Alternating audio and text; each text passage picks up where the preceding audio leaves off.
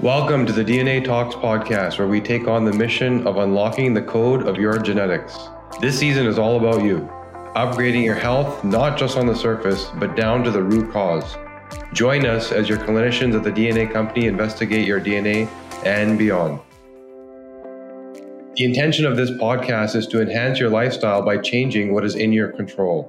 This does not substitute the medical advice given by your personal doctor, therapist, and other healthcare professionals. Hello and welcome. Thank you so much for joining us, and welcome to the DNA Talks podcast, formerly Unpilled Podcast with Kashif Khan. So today we have the wonderful Brian Richards with us. He is the founder of Sauna Space, what started in 2008 as a DIY project and a personal journey to optimal health inspired him to create Sauna Space's incandescent sauna product line in order to help others discover the pathway to natural healing, which now includes the world's first Faraday cage sauna. Aside from being an award-winning founder and CEO, Brian graduated with degrees in organic chemistry and Spanish literature. Okay, so welcome, Brian. Thank you so much for being here. And what an interesting combination, organic chemistry and Spanish literature. Can you give us a little background in what brought you to creating Sauna Space? Yeah, absolutely. It didn't have anything particularly to do with organic chemistry or Spanish literature. I just had a wide array of interests in when I was doing my undergraduate, and I actually studied abroad for 4 years, and 2 years of that was in Spain. The other 2.5 years was in Israel. So at the end of all that, I had enough credit and education to get that extra degree. But the Sauna Space origin story is after that, actually. So when I got out of college, I was doing rental real estate. I was doing something totally unrelated. For further background, my parents are both physicians. My mother was a general practitioner doing vitamin therapy and things in the 80s in Montana, and my father was a radiologist. So I grew up with these two different, very polar opposite approaches to medicine and to healing, and I suppose that subconsciously informed the path that I eventually took. But at the end of my college career, I was experiencing adrenal fatigue type symptoms. So I was lethargic and irascible. I had low energy. I didn't sleep well. I had a lot of insomnia and kind of mind racing. And it was this strange array of symptoms, you know, that conventional medicine wants to prescribe drugs for. And so when I got those recommendations, I was frustrated. I didn't want to do that. I wanted to address the root cause of things. And actually, I think it was my mother who recommended I look into sauna. And so I did my research online, and, you know, with my chemistry background, I'm good at reading, you know, the PubMed and the published literature. And I dove deep into that and found an incredible body of evidence supporting the use of frequent sauna for long life and reducing your risk of dying of all things. And at the end of that research, I found Dr. Kellogg's electric light bath.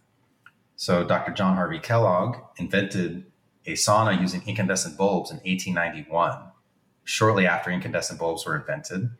And he applied his electric light bath to over 50,000 patients in the early 20th century and wrote a book about it called Light Therapeutics, where he documents over 200,000 sauna sessions and all these different protocols that he developed and documented the success he had in treating chronic disease across the board and every disease type and every organ type.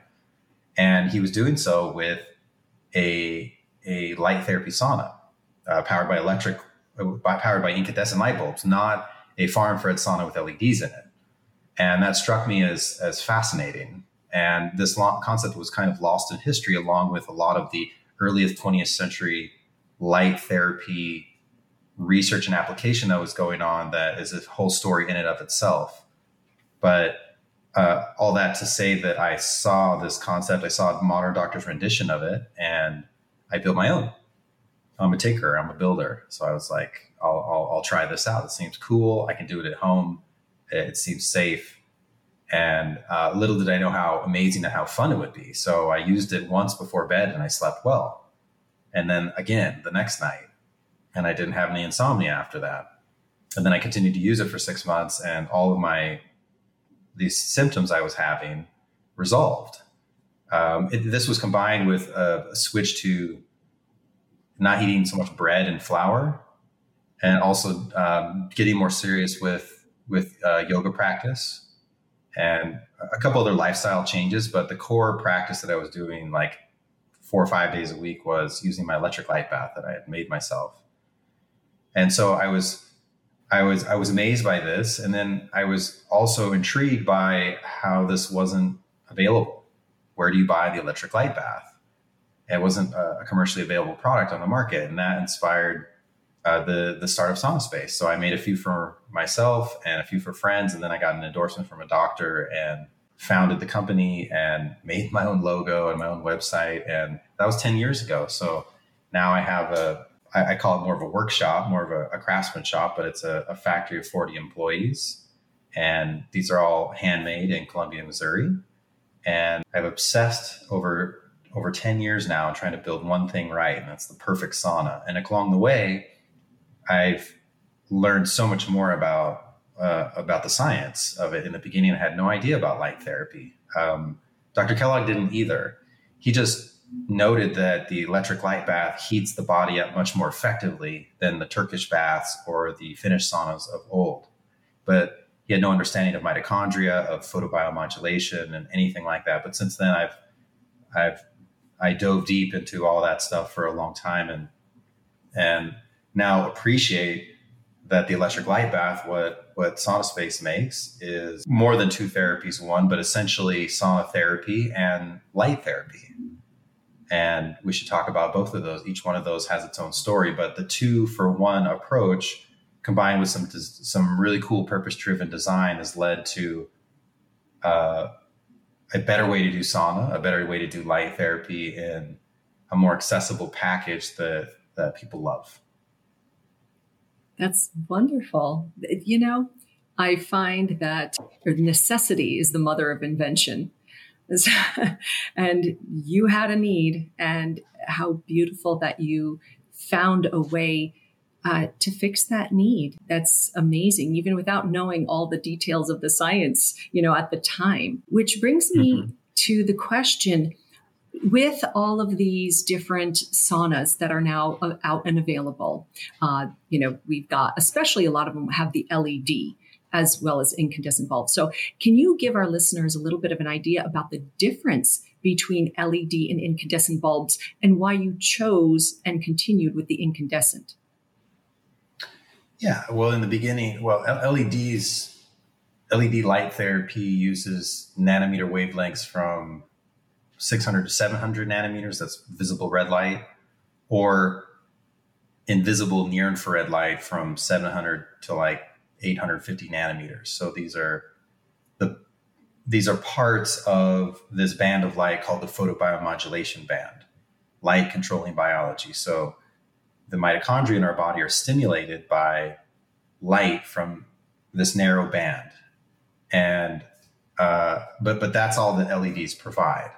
So LEDs don't provide any of the thermal wavelengths that start at 1,000 nanometers or so, and go up into the mid-infrared and the far infrared even. So if you need if you're trying to make a sauna, you need to have a heat source. So the incandescent light bulb is a heat source, but it's also a light therapy source. And that's the misunderstanding, that we need to clear up. I started with this. I wouldn't call it coincidence. I would call it serendipity that I stumbled upon this. But in the beginning, I was only looking at the sauna. This idea that you purify the body, that the root cause of all disease is disharmony in the internal environment and the external environment. And all the disease that we experience nowadays, whether it's autoimmune or infectious disease or any other type of chronic illness, it's all because we're poisoned. And the body's trying to clean itself up and fight that off. And you get a lot of symptoms related to that. But eventually, if you lose that battle, you lose to the symptoms of that disease. So I started out with the focus on sauna. And so sauna, in the sauna world, most of the saunas out there are Finnish saunas, classic saunas that are using the air to heat up the body, probably 160 to 180 degrees, or they're the more popular type of infrared sauna, which is called a far infrared sauna. It uses a different technology than I use. It uses either ceramic emitters that are long, skinny tubes that emit far infrared wavelengths, or black carbon panels that also emit far infrared wavelengths. Far infrared wavelengths are very long wavelength, low energy infrared.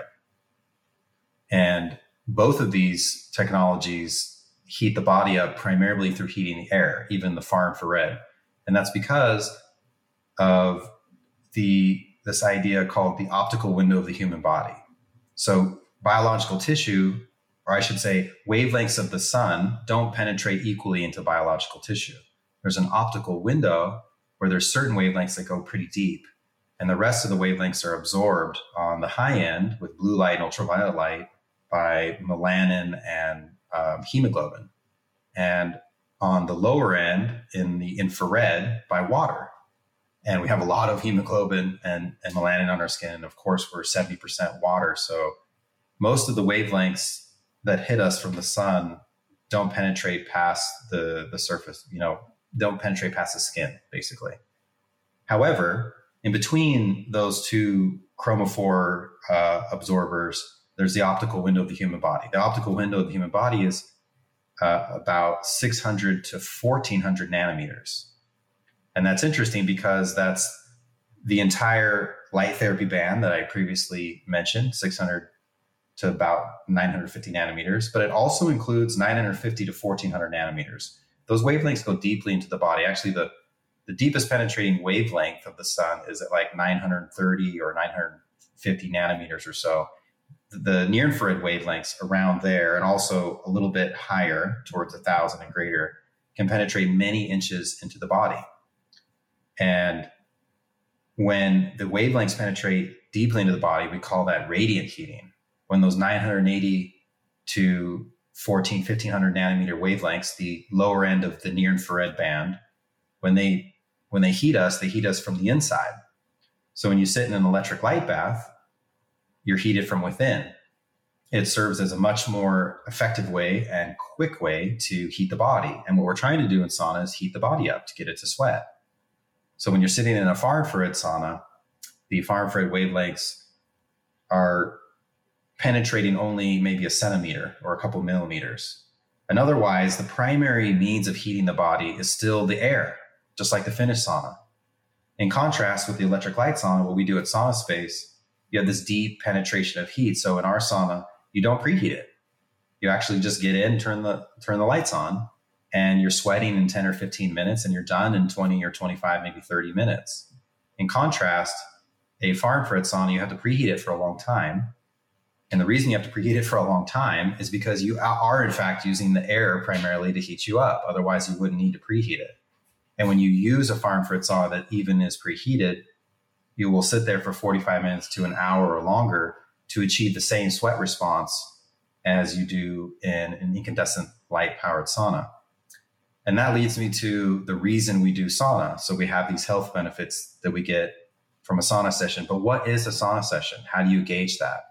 If you look at the literature, there's Dr. Rhonda Patrick's article from 2 years ago. That's really the best one. It's a really great summarizing article. It's like sauna use as a health span extension exercise, something like that. But you can look that up, and in there you'll find that there's two main ways, maybe three, that you gauge whether you've gotten a good sauna session. One is to raise core temperature 3 degrees Fahrenheit, and two is to sweat out 1 to 2 pounds of water, which is 1 kilogram of water. And the third outcome you measure qualitatively is reaching a state of subjective exhaustion. So anytime we're doing a sauna, whether it's a Finnish sauna or a sweat lodge or a hot tub or a bath or a Sauna Space electric light bath, the goal is the same. It's to sweat out a pound of water. The question becomes, how do we do that? What's the most effective way to do that? There's definitely disadvantages to soaking yourself in water unless it's very clean, purified water. Certainly hot tubs are not that way. You could use the sun outside, but the sun has ultraviolet light and blue light that, depending on your lifestyle and your skin tone, you might not be able to stay out there long enough to achieve the amount of sweat you want to achieve in a sauna. So then it becomes, well, the finished saunas and the regular infrared saunas and the sauna space saunas. And in those other saunas, you just take a long time to achieve the same result. And the sauna space sauna is really quick. We actually have a super sauna where instead of there being 4 bulbs, there's 7 bulbs. And in that sauna, and that's what I have at home, the sauna session only takes 14 minutes. In 14 minutes, without any preheating, I've already sweat out a pound of water. And I've achieved the same outcome that is described in the Rhonda Patrick summarizing article. When you achieve that, you've done a sauna session. When you do a sauna session 1 day a week, you're doing way better than everybody who's not doing it. Ideally, you're doing it 3 or 4 times a week. And so that's kind of like post-developing the product and in my educational journey, I've learned not all saunas are made the same, but the outcome and the goal is the same. It's really a question of time taken. And then once you set aside, okay, this electric light bath is a lot more efficient way to do a sauna session. Well, what else is there? And the other thing that's there is the light therapy. It's also very different doing light therapy with an incandescent bulb than it is with an LED. And maybe at some point we'll talk about that as well. Absolutely. And thank you for that. That information is very informative and clarifies quite a bit. And I'm hoping we'll clarify that for the people listening. So a couple things. You were talking about the photobiomodulation. Now, with photobiomodulation, I do know that it states it's a non-thermal process for that interaction of light and biology. And I mean, when you consider that, the definition specifically excludes incandescent bulbs. So how do you reconcile using that and still getting a photobiomodulation aspect in that therapy? We need to look at the wavelengths. You can go, it'd be nice if we had a chart right here. You can go to sauna.space under learn and click how infrared saunas work. And you can see a spectrum of the sun and also a spectrum of the ThermoLite bulb, the bulb we use in our saunas, the bulb that I've custom designed. So light therapy occurs from 600 to 1,000 nanometers. There are peaks within there that are more stimulating than others, but the mitochondria, the cytochrome C, the light receptor protein in the mitochondria, we have these in every cell of the body almost, they absorb these wavelengths of light and they activate the wide array of amazing health benefits of photobiomodulation. You can use either red light or the higher end portion of near infrared light that we don't see. The thermal band of infrared starts at 980 nanometers. And in nature, things are analog. They're not discrete, like humans would maybe like them to be and modern science would like it to be. So there's a little bit of overlap here, but essentially light therapy is 600 to 1,000 nanometers and heat therapy is 1,000 and greater nanometers.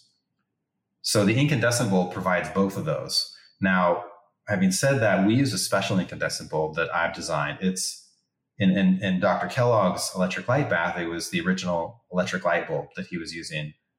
He was also using larger 150 and maybe even 250 watt bulb versions, but I think his were smaller overall.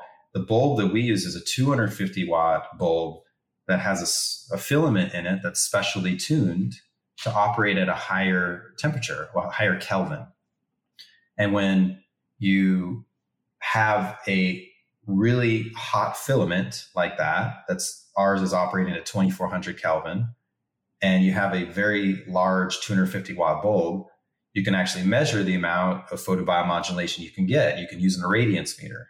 You can use a meter that measures 400 to 1,000 nanometers and measure the photobiomodulation band and the visible light band. And our bulb is made with stained red glass, so it doesn't emit any blue or ultraviolet. So when you hold a meter up to it, an irradiance meter, you can measure what's coming out that's doing photobiomodulation, not what's doing thermal heating, but only which is provoking a light therapy effect. And if you look at light therapy in the research, you'll see that Therapeutic light therapy is defined as between 10 and 100 milliwatts per centimeter squared. So in that power range, and the farther away you are from the bulb, the more that goes down. If you're in that power range, you're in the therapeutic range. And with our 4-bulb unit at 2 feet away from you, when you sit in the standard Sauna Space sauna, the irradiance is like 70 or 75 milliwatts per centimeter squared. So it's substantially in the therapeutic range. And you couldn't measure that if it wasn't there. So it's definitely there. But the confusion becomes that is that most of the research in photobiomodulation is done with LEDs, but not all of it. There is actually research in using incandescents, but in research, they want to isolate things. They want to know what the single wavelength does, right? And so they're testing all the wavelengths, and they find that 660 nanometers and 830 nanometers are the wavelengths that seem to stimulate the mitochondria the most, even though all the wavelengths from 600 to 1,000 nanometers stimulate the mitochondria. So the LED light therapy products are designed to deliver a 1 to 10 nanometer wide spiked band of light. If it's a red light panel, it's 660 nanometers.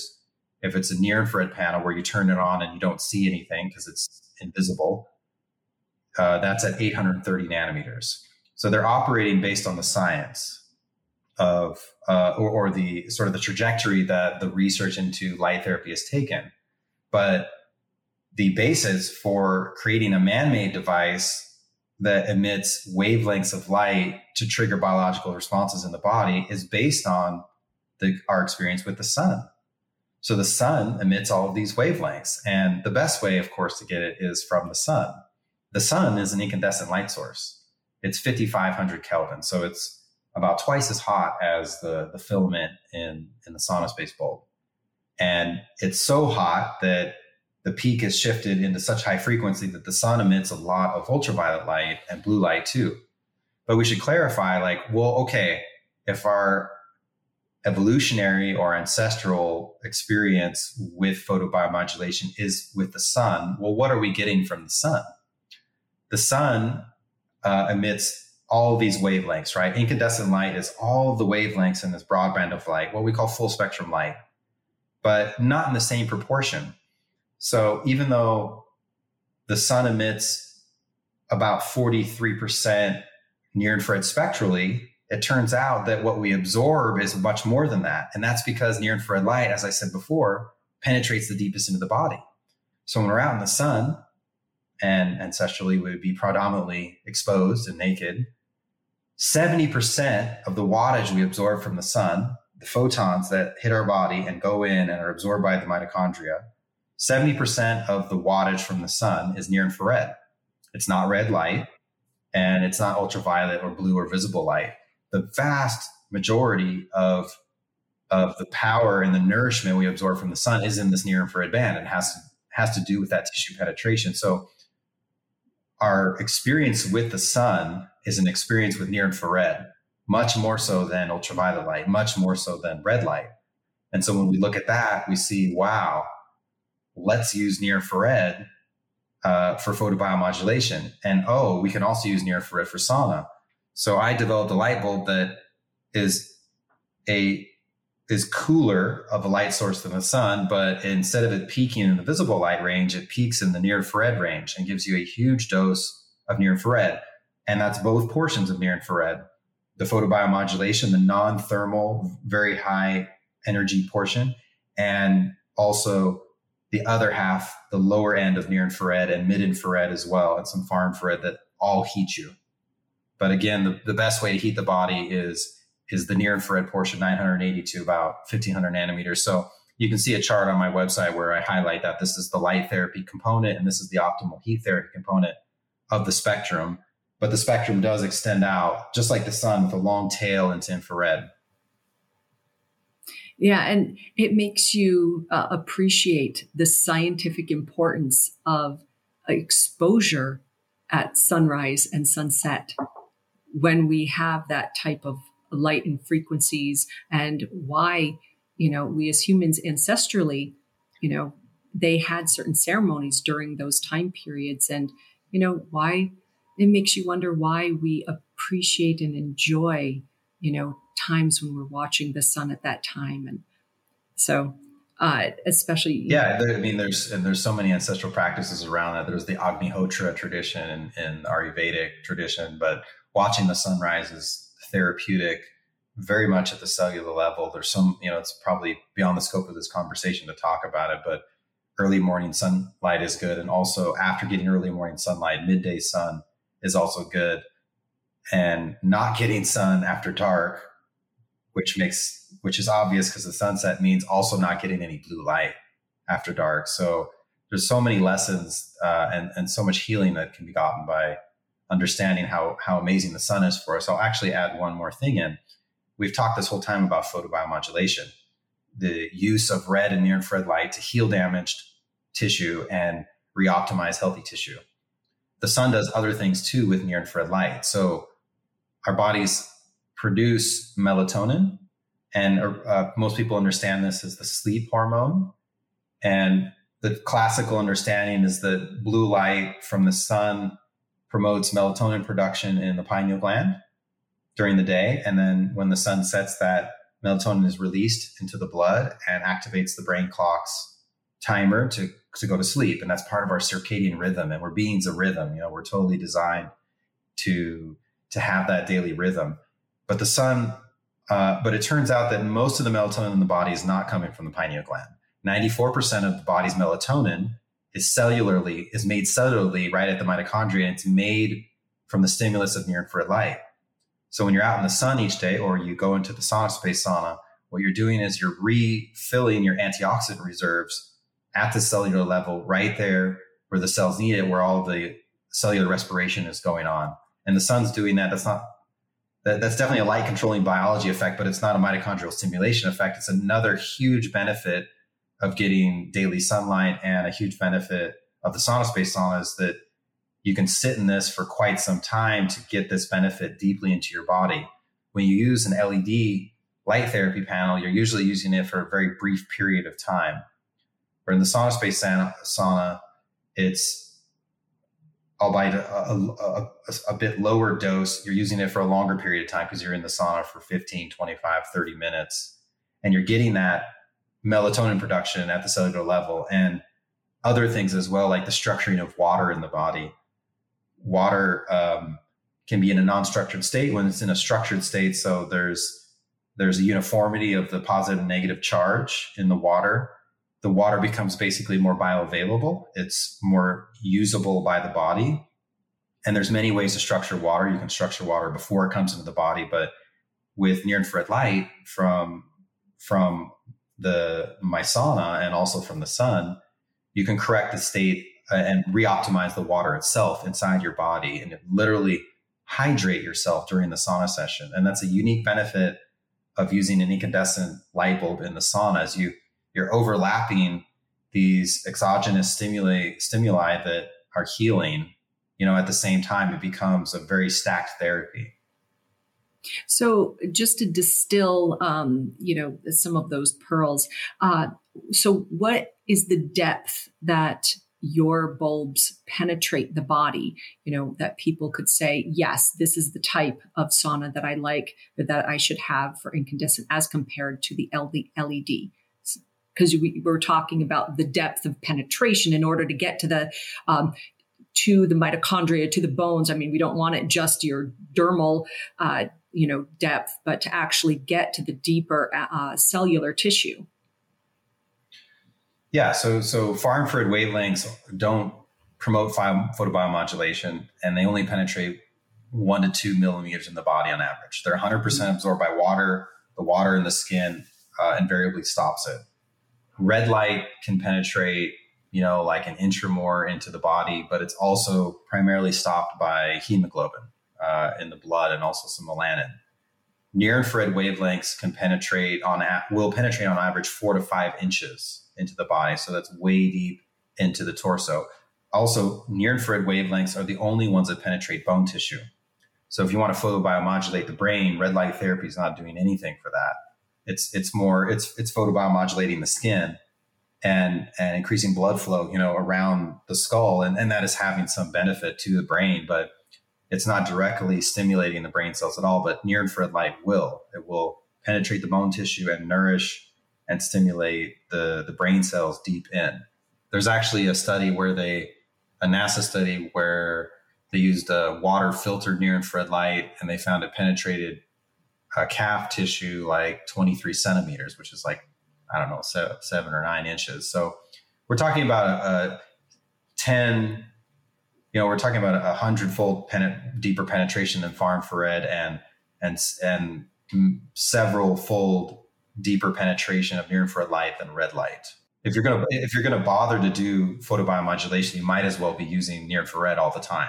So when we think about this, when a person actually has your sauna, okay, what would the procedure that they would do to make the most optimal use out of it? What would a therapeutic session for them look like? Can you just briefly walk us through? Yeah, initially you can just time it based on the 3-degree temperature increase in your body and sweating out at least 1 pound of water. And some people who have health conditions will want to start slowly and titrate up in time. There's also 4 light bulbs that you can turn off, some of them. So some people who have body temperature regulation issues based on some health concerns that they have can start out with 2 or 3 bulbs. But ideally, you sit in the sauna, you rotate every few minutes to every 5 minutes, a quarter turn, and you stay in there until you sweat out a pound of water. You can actually weigh yourself on a scale before and after the sauna session and figure that out. You can take a thermometer, one of those instant read thermometers, and measure your relative core temperature increase. You do want to reach that state of subjective exhaustion as well. That's discussed in the literature. So that's basically when you feel uncomfortable in there and you get to the point where you're like, I really want to get out. I've had enough. If with caution, if you can still stay in another 3 to 5 minutes, you're maximizing your sauna session because you're increasing the production of dynorphins. And dynorphins are those things that make you feel uncomfortable, but they're associated with a larger production of endorphins after the sauna session. So it's very easy. You know, that's all like very left brain. Once you use it a few times, you go in and you spend enough time till you see the sweat and you feel the sweat and you know how much a pound of water looks like in terms of how much you sweat out, and you're done. You're not really needing to measure it, you know, once you use it for a while. It's very, very straightforward. So would you recommend someone going in, no clothes on, maybe just a towel on, or depending on where it's located and foot traffic through there, if it's in a home that's being occupied by others, can they go in with some light, loose clothing? I mean, but how? No, that's a great question. You want to be naked. So the clothing blocks the light, just like it does so from the sun. When you wear clothing out in the sun, you're not just blocking the ultraviolet light that causes your skin to tan. You're totally blocking the infrared. When you have low E energy efficient windows in your home, you're blocking all the healing near infrared wavelengths and heat and thermal infrared as well. So when you're in the sauna space sauna, you at least have your torso exposed.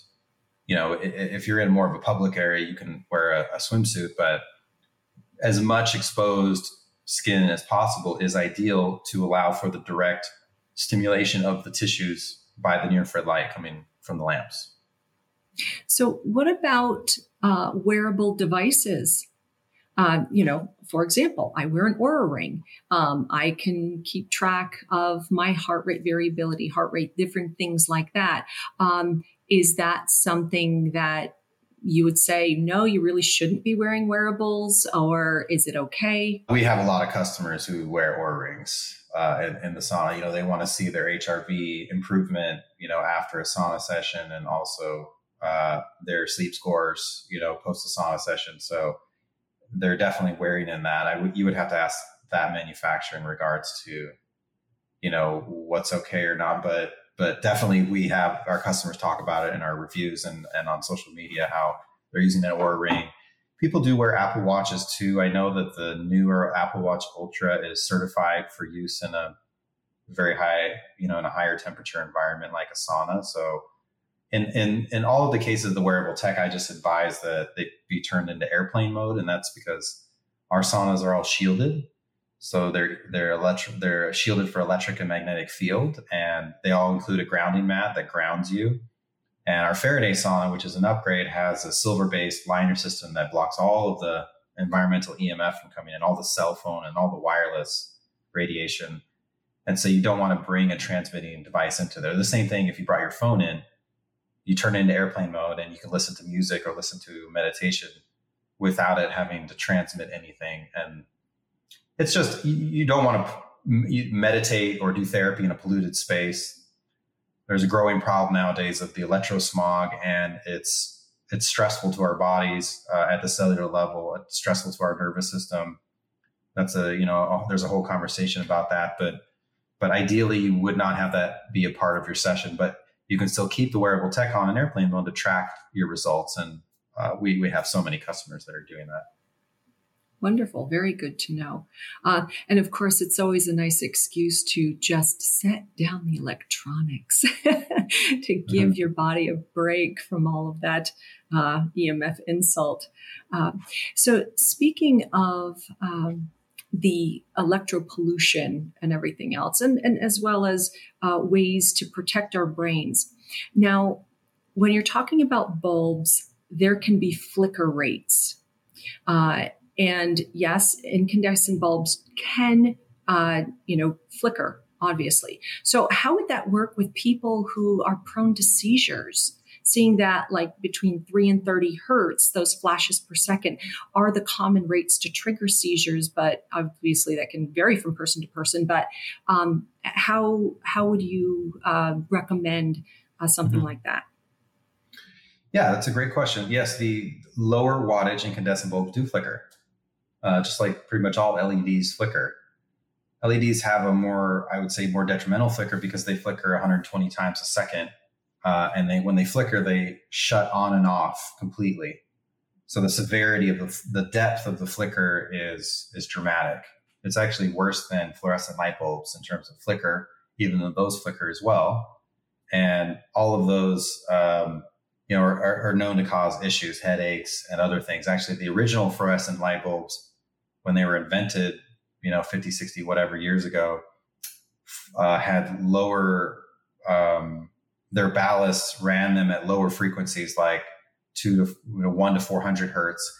And people had terrible time with them. They were causing a lot of stress and a lot of headaches and other things. And they figured out that you can increase the flicker rate to 600, 800, 1,000 hertz, and it reduced the stress on the body. So it's like you said, it's these low flicker rates, these low hertzes that are the most stressful on the body. And LEDs are very problematic in that regard, particularly the home LEDs, but also most of the light therapy products that I've ever tested and seen that are LED based do flicker, setting aside the EMF issues with them. With the incandescent bulb, the lower wattage versions of that do flicker. What we figured out is let me explain the difference between the flicker of an LED versus an incandescent. So the LEDs just shut on and off 120 times a second because we have 60 hertz electricity in the US. So 120 times a second, it goes from 0% to 100% power. The incandescent bulb produces light in a different way. It produces light by incandescence is when you heat a material hot enough in nature, it emits light naturally in the incandescent curve that we see, and you can predict that with Planck's law. So the tungsten filament in an incandescent bulb is really hot. And when the current alternates, because we have alternating current, there's a power loss that's very brief. And when you experience that power loss with LEDs, they flicker. And with incandescent bulbs, they're not turning on and off 100%. They're glowing. So what they're doing is they're just cooling down a little bit. So the flicker severity is much more minimal than an LED. It's just going like this instead of it opening and closing with each flicker, with each pulse of the alternating current. The bulb we use is a very large 250 watt bulb that's also a very high Kelvin. And what we found is the combination of the high Kelvin and this 250 watt, very high wattage, they mean that the film inside is so big and so hot that when it experiences the power loss from the alternating current switch, it doesn't have enough time to cool down before it gets power again. So the Sauna Space bulb doesn't really measurably flicker, and you can measure that with a flicker meter. It's really when you get down to like 11 watt and 20 watt, 25, 30 watt incandescent bulbs where the flicker is really noticeable. If you even get up to a 60 or 75 watt bulb, the flicker really goes down dramatically. But our bulbs don't really flicker because, for those reasons. So that we've tried to address that with design and with engineering. And I don't think we have a single reported complaint from a customer in regards to that, to people who suffer from being stressed out by a flickering light. They just don't have that with our product. The nourishment it provides and for the reasons stated, flickering for us is not an issue, but flickering in general in all of our modern LED lighting and all of our screens is a big issue. So I'd like to bring up one cool thing, Dr. Lara, so you can use, since this is non-flickering light from either our saunas or our portable therapy light called the Photon. It's a single light bulb in an electrical fixture. You can actually bring this light and use it in a space that has LED light in it, whether it's screens or overhead LEDs, and you can fill in the gaps between the flickers. And you also can cancel out the blue light, and you can measure this with a flicker meter, and you can measure it with a spectrometer, measure the amount of blue light. When you introduce the Sauna Space light into the area, you cancel out the blue light and you cancel out the measurable flicker. So you re-optimize the lighting environment, especially nowadays. We have to work with computers. Most of this overhead LED lighting is all built in. But what you can do is you can bring the outdoor spectrum indoors and cancel out the negative effects of this modern blue light by having this firelight, this little campfire spectrum in where you work. So people are using our products for technology fatigue and screen fatigue and for blue light free lighting indoors as like a little campfire that is much easier to use because it's electric. You just plug it in. And that's the external side bulb that you're talking about? Let me see if I can show you it here. Because I saw the red glow on you. I figured you had one on. Yeah, well, I work with it all day long, so you can see here real quick. This is the Photon, and I have it on a desk arm right now. But it's one of our ThermoLite bulbs on an electrically shielded panel that you can use really anywhere. It doesn't have to be on this arm. It can sit on the table and point up. And it's really an amazing accessory to have a healthy indoor living environment, because the light is just as important as having clean air and being hypoallergenic, with your building materials is the light itself. And most of the lighting nowadays is all blue, and the blue is so toxic to us. It has so many detrimental effects across the spectrum to our health. And because we're living indoors nowadays, unlike our ancestors out in the sun every day, we're not getting any near-infrared light anymore at all. And instead, we're getting inordinately larger amounts of blue light than we've ever had. And blue light has so many damaging health effects to the body. For men, it reduces testosterone. It messes with the quality of your sleep. It's basically a killer wavelength. It's like right next to ultraviolet light on the spectrum. It's not quite ionizing radiation, but it does indirectly damage your DNA through peroxynitrite production. So it's just the degree and the saturation that we have with it nowadays that's really toxic. So yeah, you can use this to mitigate all that and still enjoy yourself indoors nowadays with all this crazy blue light. And definitely blue light after dark. You don't want any blue light, but you want to have light to hang out.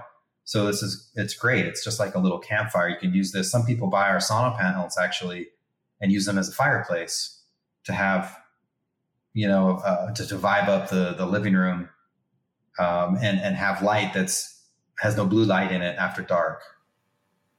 Yeah, and that's amazing. Thank you for sharing that with us, because I'll tell you, especially for people like me who spend most of our time on the computer every day, you know, and being exposed to that light. I mean, yes, we have the flux, you know, where after sundown, you know, the light will change, the emissions, you know, will be more of that red hue, but still it does cause fatigue. So wonderful. So glad that you thought of that and that you created that. And one of the things that you had said, hypoallergenic. So I noticed that you do promote the fact that your products are hypoallergenic. So what makes your products hypoallergenic compared to others? Yeah, well, they're all organic, Dr. Lara. So it's all solid, untreated basswood and stainless steel and certified organic cotton and organic bamboo. Those are the only construction materials the predominant construction materials we use. So there's this issue that's called off-gassing. So when you heat something up, it emits little microparticles of itself. When you heat up organic products, it's wood oil and cellulose and things like that. When you heat up chemically made products like plastics and resins and paints and things like that, they off-gas solvents. They off-gas chemicals that are invariably endocrine disruptors and are damaging to us. So just like, you know, in your home, you want to use zero VOC paint. In your bed, you want to have organic sheets, at least in your bed. If not throughout your home, you want to have organic sheets and some type of organic composition of mattress. To minimize your exposure to all these toxic chemicals. It's really a tidal wave of pollution that we're exposed to every day through the water we drink, the air we breathe, and all the chemicals we're exposed to, and all of the materials we interact with that touch our food, that carry our food, what we touch, you know, that are in our cars. And it's like every aspect of our lives. We have so much there. So at least in the sauna, you want that to be all very hypoallergenic. You know, there's some saunas out there that look like plastic, kind of like plastic bags, you know, that your head sticks out of. And there's also wood box saunas where it has solid wood liner on the inside, but has plywood and MDF, you know, particle board cores, and the glues in those and just there's a lot of chemical content that when you heat it up, it off gases in the air and you're exposed to it. So ideally you don't have any of that. I never wanted that in the beginning. My very first product was actually really bricolage. It was plumbing pipe, you know, from Home Depot, and it was the one I made for myself, plumbing pipe from the hardware store, and it was painter's cloth from Home Depot. So they were, you know, half polyester, half cotton. And I sat on a metal powder coated office folding chair, and I had this amazing healing experience. So that's not to say, you know, that's the power of the sauna and the electric light bath, but people nowadays are so very chemically sensitive. And when the body's already poisoned and you have symptoms of dis-ease and some chronic thing that you're dealing with, the immune system's compromised. So you're hypersensitive and you're reactive to all these different things. You know, we've had customers that are actually reactive to the wood oils in cedar.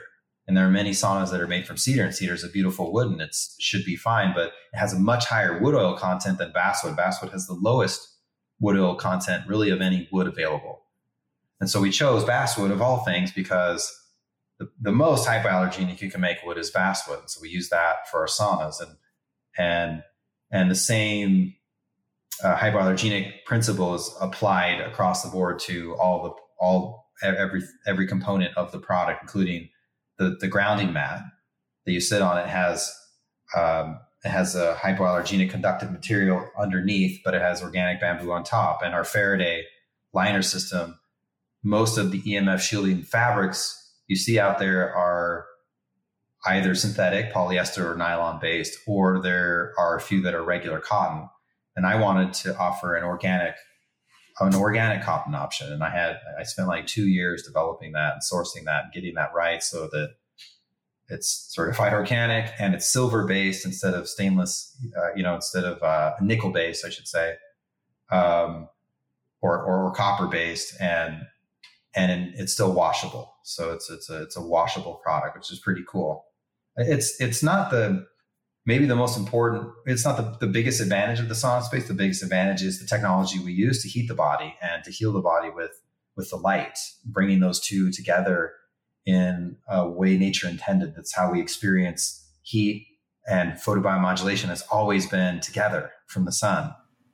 But to make the best product possible, you have to address these hypoallergenic concerns in your building materials for sure. And we have. And that is amazing that you've taken that kind of care for every piece that creates this product. And, I hadn't even really thought of it, washing it. How often do you generally have to wash it? Well, you don't need to very often at all. You use a towel. So the towels, it's a dry sauna. It's not wet. Mm-hmm. So you sweat and you put a towel folded in half on the stool and another towel that covers the floor mat. And when you're done with the sauna session, you just take those towels out and you wash the towels, and the towels collect the sweat. Having said that, the covers, the enclosure is made of a large organic cotton washable cover and a curtain, and you can take those off and wash them, according to the instructions. No problem if you need to, but like me with my sauna here, I don't wash it because I just use the towels and then remove them afterwards. And that keeps it really clean and nice. Can that be done in just a regular large size washing machine, or does it need to be specially washed? Yeah. Nice. Yeah. You can wash that at home. We recommend a pH neutral, like a natural laundry detergent. There's many of those out there that you can buy, and then you just hang it to dry instead of using it in the dryer. But yeah, you absolutely, it's washable. Very cool. So can anyone use this, or are there any contraindications for people who shouldn't use it? Well, I have to say if you're pregnant or nursing, you should consult your healthcare provider before using any sauna product or any light therapy product, probably any product at all. They're always told that, but it is not really contraindicated for any health condition. Children need to be supervised with the use of it, and any minor would be supervised with the use of it. But I've had my children in there and using, and I know a lot of our customers do with, the mother sits in there with the child. And otherwise, there's no age limit to it either. It's everybody from 5 years old to 105 years old who are able to use it. If you have a health condition, you should consult your healthcare provider before using it. And people who have physical ailments and are not used to sauna therapy, or are overweight, or if they're not very fit, healthy individuals, they just start out slowly in using the therapy, using it for less time and less bulbs. We have customers who've only been able to use, particularly those in the autoimmune crowd, who need to start out with one bulb, and they can only use it for maybe 5 minutes or so. And it takes them a period of weeks or even months to titrate up to full use. Some customers actually buy the individual portable light, the photon therapy light, and just start out with that and use it on the stomach and the head and so forth, and build up to be able to use a sauna session. But otherwise, anyone and everyone can use this. It's built into our biology. And it also is a practice that you see in every human culture on Earth, going back a really, really long time. And really, the creation of fire was an attempt to leverage our technology to harness the power of the sun.